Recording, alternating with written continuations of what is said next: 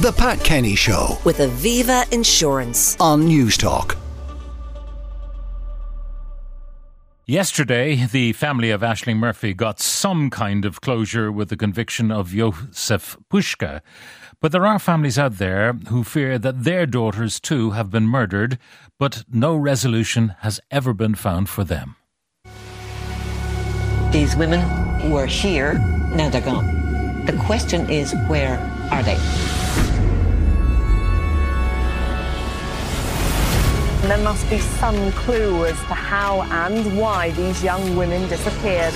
Someone who's a serial killer, they live among us. Do you think it would be a good place to bury a body? If there are bodies here, both dogs will find them.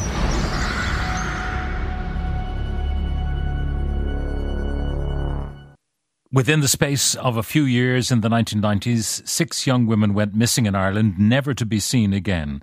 In the same vast area known to some as Ireland's vanishing triangle, Annie McCarrick, Jojo Dullard, Fiona Pender, Ciara Breen, Fiona Sinnott, and Deirdre Jacob all disappeared without a trace. Thirty years on from the first case, a new two part crime series looks into the investigations prompted by the tragic disappearances of these women and the ongoing search for answers. It's airing this Sunday. It's called Six Silent Killings Ireland's Vanishing Triangle. And Alex, joining me now to talk about all of this is Stephen Breen, crime editor with the Irish Sun. Stephen, good morning. Good morning, Pat. Now, even though it has the Netflix uh, treatment with uh, all the you know dramatic music and so on, I've watched the two parts, and it is very sensitively done.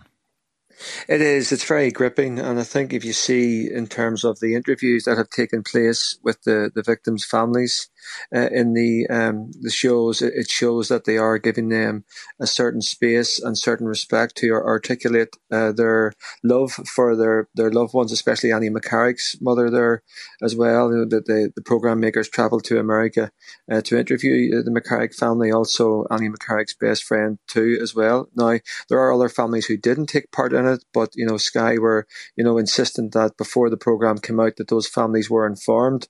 Um, I'm on part two of the program, and before going on as well, I spoke to Deirdre Jacobs' family and outlined to her you know what I would be talking about. So there is a degree of sensitivity there. You know their families are still grieving and campaigning, so it is important to keep them informed of, of what's Yeah. contained within the program. Yeah, I, I may have said Netflix. It got the Netflix treatment, but it definitely was a Sky uh, pr- production. Um, going back in time, and there are many people listening now who will remember the disappearance of Annie McCarrick. That was in 1993 in March. Uh, Jojo Dullard then was in 1995 in November. Fiona Pender uh, was in 1996 in August. Ciara Breen in Dundalk in February of 1997. Fiona Sinnott in Wexford. Uh, this happened in February of 1998. And then Deirdre Jacob uh, on the 28th of August, or July it was, in 1998 from Newbridge.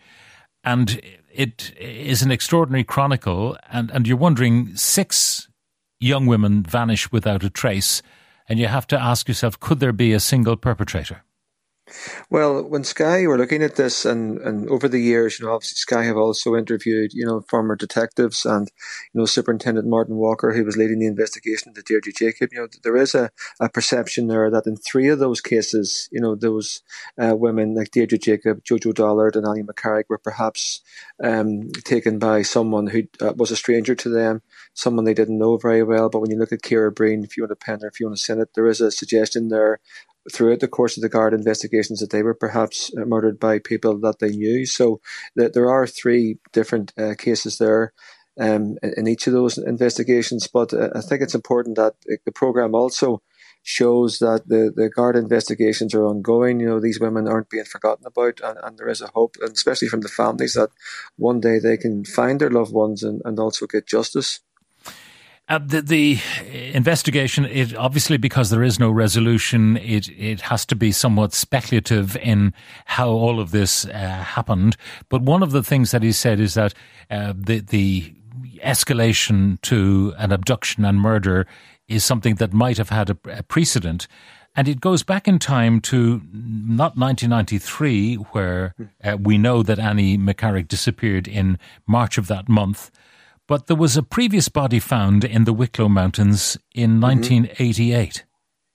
Yes, uh, and that was Antoinette Smith, and I've in- interviewed Antoinette Smith's daughter Rachel, uh, her husband uh, as well, over the years, and they are so delighted that they were able to uh, recover um, their mother's body. That uh, um, Antoinette Smith's kids were very young at the time when she disappeared, and then when she was murdered and her body found. But again, in this occasion, they don't have any justice, so because no one's ever been held accountable. But they have offered support to the other families as well because the, the remains of the other young women haven't been found. Uh, but it does show that this goes back to the, the 1988 when, in relation to Antoinette Smith, and there was similar modus operandi in terms of the way that Antoinette Smith uh, was abducted abducted and the way she was found, and, and similar to the case in which Larry Murphy was convicted of um, a rape and the attempted murder of a businesswoman in Carlow in, in 2000. And again, similar sort of scenarios where the woman was abducted, brought to a remote area, and a bag placed over her head, and luckily that lady escaped.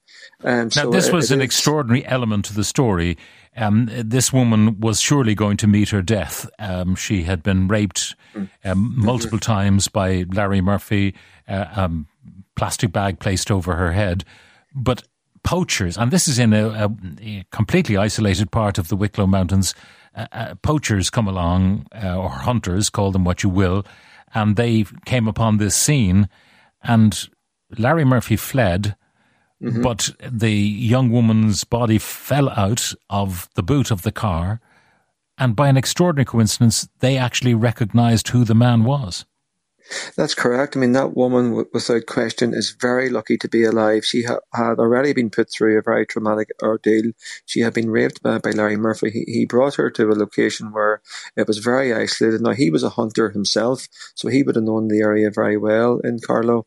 Um, she was raped. Her shoes were taken off her to prevent her running away. And it only for the grace of God that those two men came across uh, Larry Murphy uh, uh, in this incident, and they did recognise him that he was able to be caught. But again, the nature of Murphy's attack on, on this case bore resemblance to you know some of the other uh, cases as well. So that's why he emerged as a suspect, especially in Deirdre Jacob too. And as we know, a file was sent to the director of public prosecutions on that occasion, but no charges were brought against him. Uh, a lot of uh, the, the, the work that is featured in the, the Sky documentaries, uh, the two-parter, uh, is the work of Geraldine Niland. Um, and Geraldine, I, I, knew years ago she was married and uh, widowed fairly young. Uh, she was married to Chris Roach, who was big in the music business PR, knew him well. But Geraldine has been dogged in the quest for justice for what she calls her women.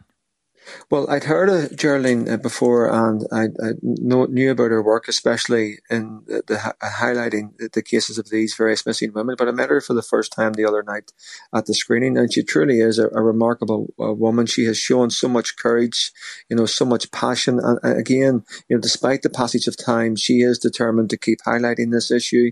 You know, she knows the families very well, and she is determined that these families can get some type of closure. And by doing that, you know, she's a real focal point of the Sky uh, program. You know, she speaks so well about the, the families and she, she knows the cases inside out. So she really is a very strong woman who deserves great credit for keeping the memory of these women alive.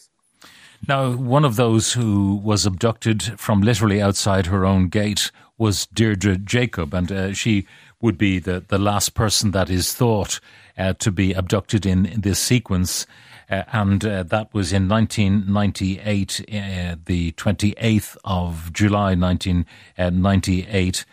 And it is known that Larry Murphy was actually working in the Newbridge area on that date. Yeah, well, Larry Murphy knew the area very well, and he'd been working there for some time in different uh, building projects.